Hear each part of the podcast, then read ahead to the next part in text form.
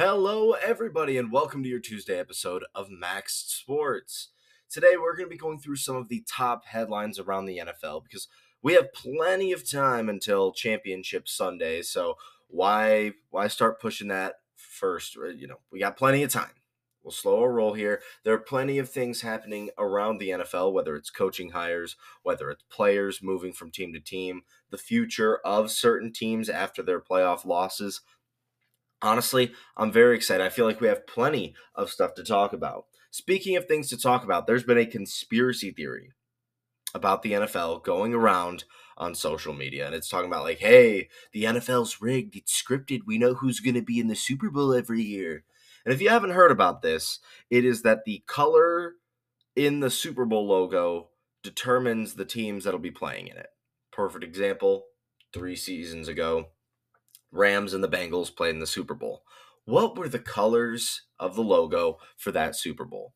Orange and yellow. Well, how convenient. There's orange and yellow in both teams. How about last year? You have the Eagles and the Chiefs. Wait, wasn't the logo green and, and red? Wow. And now this year, two teams that still fit the color scheme have a chance to go to the Super Bowl. I, I honestly feel like it might be scripted at this point the San Francisco 49ers, and the Baltimore Ravens, purple and red. But here's the other thing that people forgot the trophy in that logo is colored silver last I checked. And um, there's only one team left in the title, in the division title battles, that, that it has silver in their uniform color, and that is none other than my Detroit Lions. So maybe we're the team that's supposed to be scripted in. Like those two are supposed to be battling, but we we get the trophy. I don't I don't know. I I really I don't like the NFL scripted talk because then it would just kind of piss me off if my Lions actually finally won a Super Bowl in my life and then everyone's like, "Well, the script, the script won it." I mean, did the script really want a holding call in like the final two minutes of the Super Bowl last year? I don't think so. So it is football. I would be upset if it was scripted because I wouldn't watch it if it was WWE. So with that weird intro out of the way that went seven directions, let's get into some of the top headlines going around the NFL today.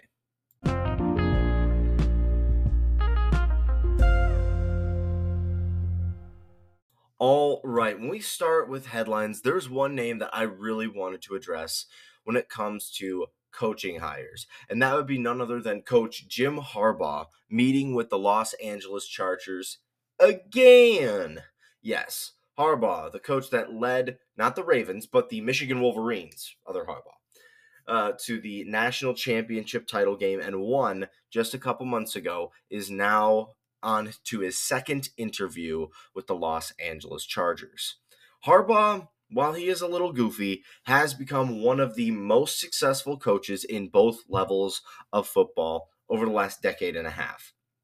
Whether it was reaching a Super Bowl with the San Francisco 49ers back in, I think, 2012, 2012, 2013, and then moving on to Michigan, where he was able to turn around a team where he, at one point, was looking like he was out the door and about to be fired, and turned them into a perennial playoff contender, and a national championship winner.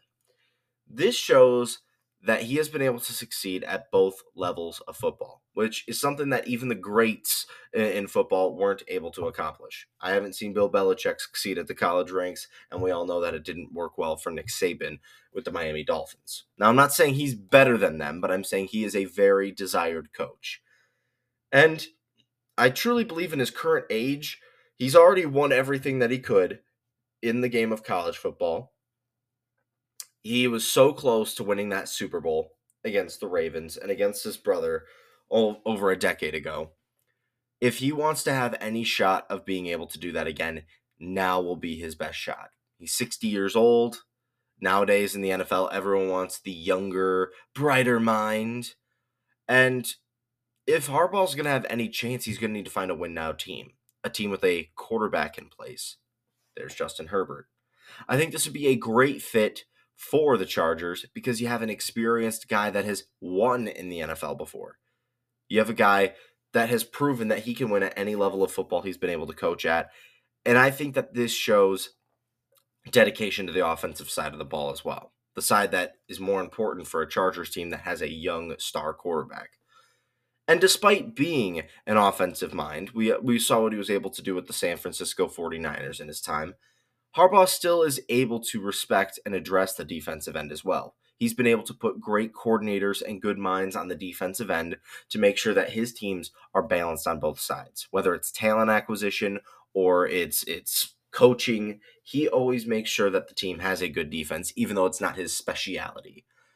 So I do like this fit with Jim Harbaugh going to the Chargers. It seems more likely with every visit they meet with each other. I mean, we've seen other coaches already have multiple visits. We've seen Bill Belichick have his second visit now with the Atlanta Falcons. I would say we've seen Harbaugh flirt with the NFL three seasons now. It was rumored that he was pretty much a lock for the Minnesota job, except he botched the interview and they kind of got tired of him and sent him packing. It sounded like, though, he really wanted to be the Minnesota Vikings head coach. And so he's been flirting with the NFL for three seasons now. Now he's finally accomplished everything he's wanted to do at the college ranks. He won a national championship for his former school, and now he has a chance to go to the NFL. The big question with Jim Harbaugh, though, is what kind of offer could each party give him? And unfortunately, we have to talk about it the scandals, the the accusations of cheating and tampering there could be a lot of punishments given out by the NCAA to the University of Michigan or Jim Harbaugh should he remain there. Maybe there's a reason that Jim Harbaugh wants to go to the NFL because he might be afraid that he has to sit out more games or potentially could get fired if there are any issues that come out with the NCAA's investigation around sign stealing. Now, again, I'm not I'm not the NCAA. I don't know. I don't really care. I'm really here to just tell you what could happen. Harbaugh came out to the University of Michigan and said if he goes and stays there, he would want to make sure he gets immunity from any penalties that the NCAA could put down on him. So they couldn't fire him. That's not a great sign when it comes to it. I, I do think he wouldn't mind staying at either position, either going to the Chargers or staying at Michigan, but it may come down to what could give him more money and the most security. And I do believe that it will be the NFL in the long run. When it comes to another kind of top headline going around the NFL right now, my Detroit Lions actually went out and made a signing yesterday. Former three time Pro Bowler Zach Ertz, the former tight end of the Philadelphia Eagles, has signed a contract with the Lions. I think that this is a huge, huge signing, and it is very crucial to this team. This addition comes after the Lions' backup tight end, Brock Wright, got an injury in the uh, divisional round last week versus Tampa Bay. Their starting star tight end, Sam LaPorta, who's been one of the best tight ends in all of football as a rookie this year, he's technically the only healthy tight end on the roster, and he's still dealing with the results of a bone bruise just three weeks ago. So they needed to find someone when it comes to depth at the tight end position, and Zach Ertz is a very solid guy when it comes to that position.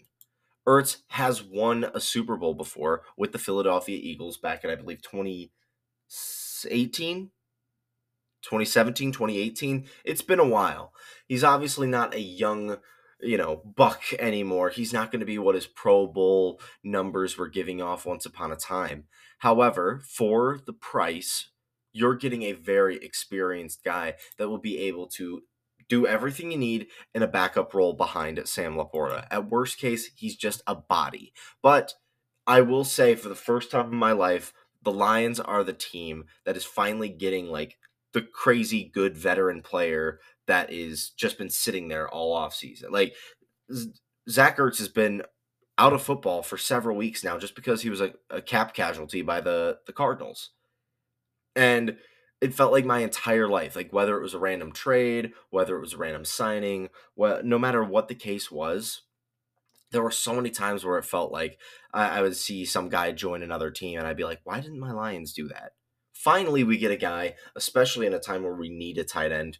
I'm very happy for that.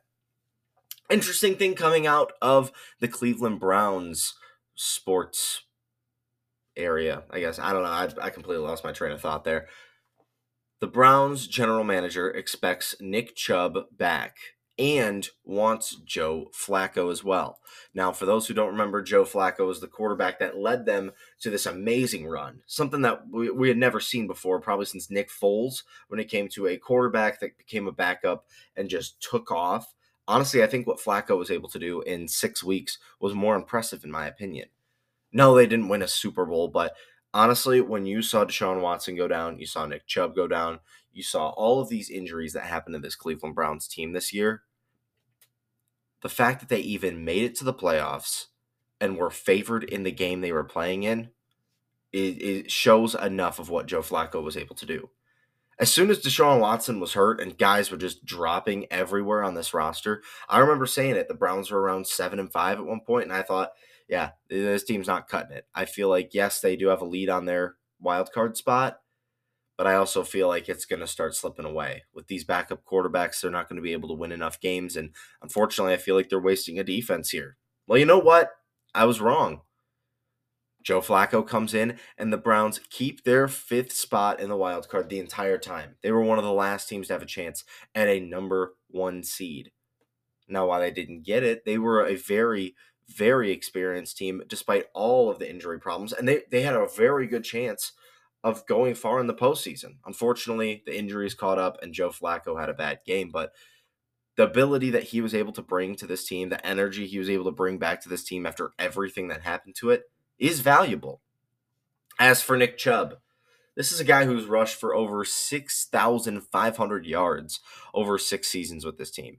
He is not guaranteed though with any money left on his extension after um, uh, after 2024. So after this year, that means that you're going to have to bring back a guy that has just dealt with a very gruesome injury.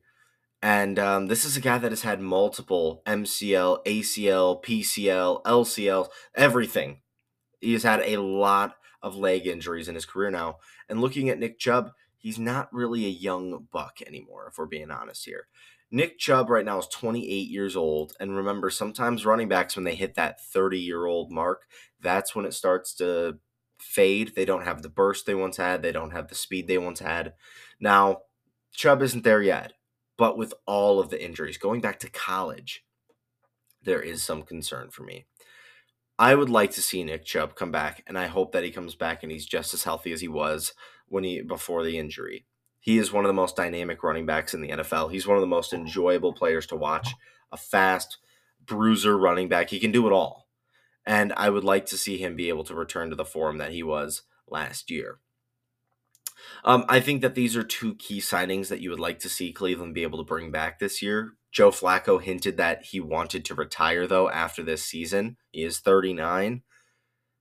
I mean, maybe after the run it's over he'll he's fine settling with what he got but honestly i believe joe flacco looked like he was the best quarterback on this cleveland browns roster this year and that was before deshaun watson got hurt. So if you're a browns fan i would love to know i know we got a couple people that listen to the show that are browns fans but what is your thought on this? Do you want to see nick chubb come back? Do you want to see joe flacco uh, personally for me, I think both would be key additions to the team to make sure they stay back. Uh, well, not additions, but retains. Make sure they come back to the team. Um, I think it's crucial if they are going to want to keep the core, keep the energy that fueled them all the way to a playoff game last year. Let's talk about the Buffalo Bills now in our final segment today. The Bills and Josh Allen, it's a really weird situation with Buffalo right now. So they are 3 and 0 against the Chiefs in the regular season, but unfortunately they're now 0 and 4 against the Chiefs in the playoffs. Everyone is blaming Josh Allen for this. Josh Allen can't win. Josh Allen can't win. Okay. At the end of the day, it's a team game. Josh Allen has shown a lot of talent over his last couple years, especially being pretty much an MVP candidate over the last four years of NFL football a lot of criticism's been put on Allen specifically for the ending of the Bills game and the kicker too. I either way, it's a team game and they lost. My big takeaways from that game against Kansas City was that the Bills defense was completely shot. They were missing a player at every single line of the defense.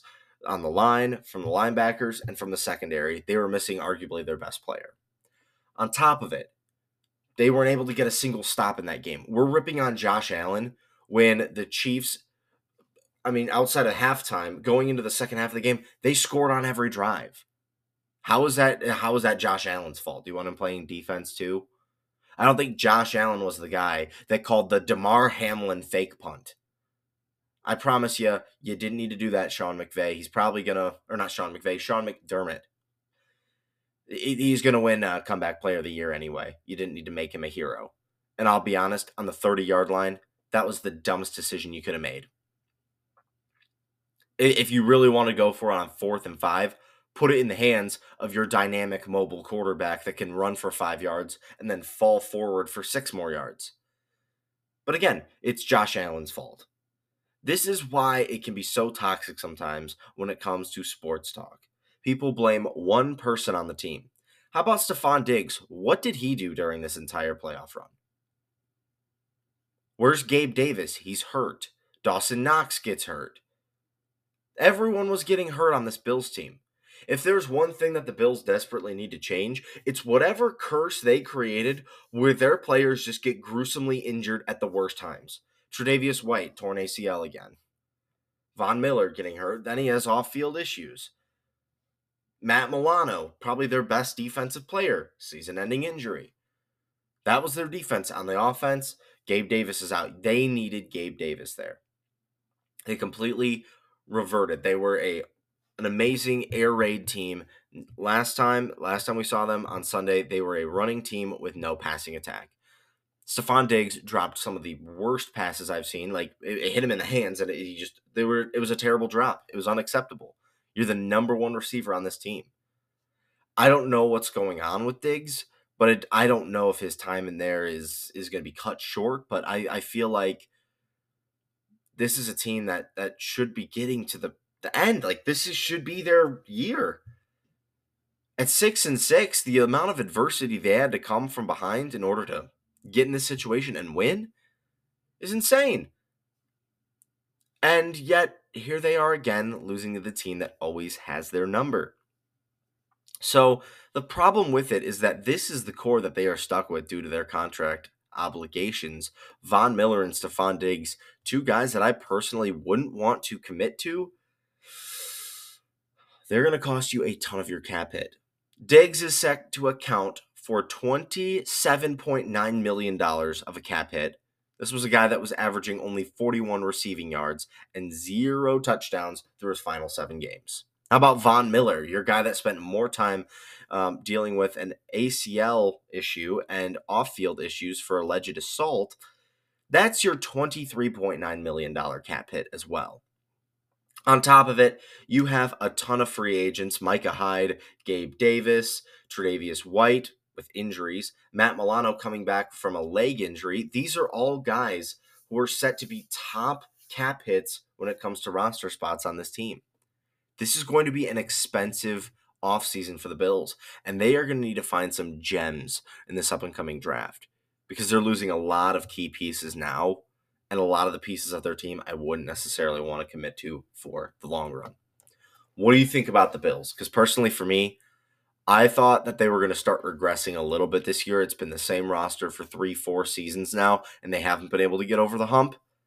If it wasn't this year, I don't think they're better than Kansas City next year. I don't think they're better than Baltimore. I don't think they're better than, honestly, I don't think they're better than a lot of teams in the AFC right now. I think Houston next year will be better than them. And so with this core, you have a quarterback in his prime at 27 years old. You have all of these pieces. They got to hit something in the draft because it's starting to get to the point where they're getting old and expensive. And that's not going to work, especially when it never did when they were younger. This is where I think we're going to wrap up the episode today with football talk. Tomorrow is Wednesday. I'm not sure what we're going to be talking about here. I am having a bit of a problem when it comes to content right now. With fewer games to talk about, I really don't want to do power rankings because there's only four teams.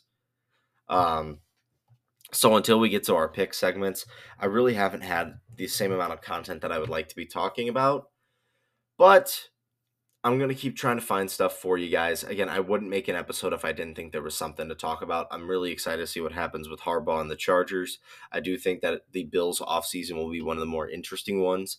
And again, we have coaches bouncing around all across the league. I can't wait to see how the coaching carousel ends for a lot of teams. We'll wrap up our episode here today. I will see you all tomorrow, folks. Take care and adios.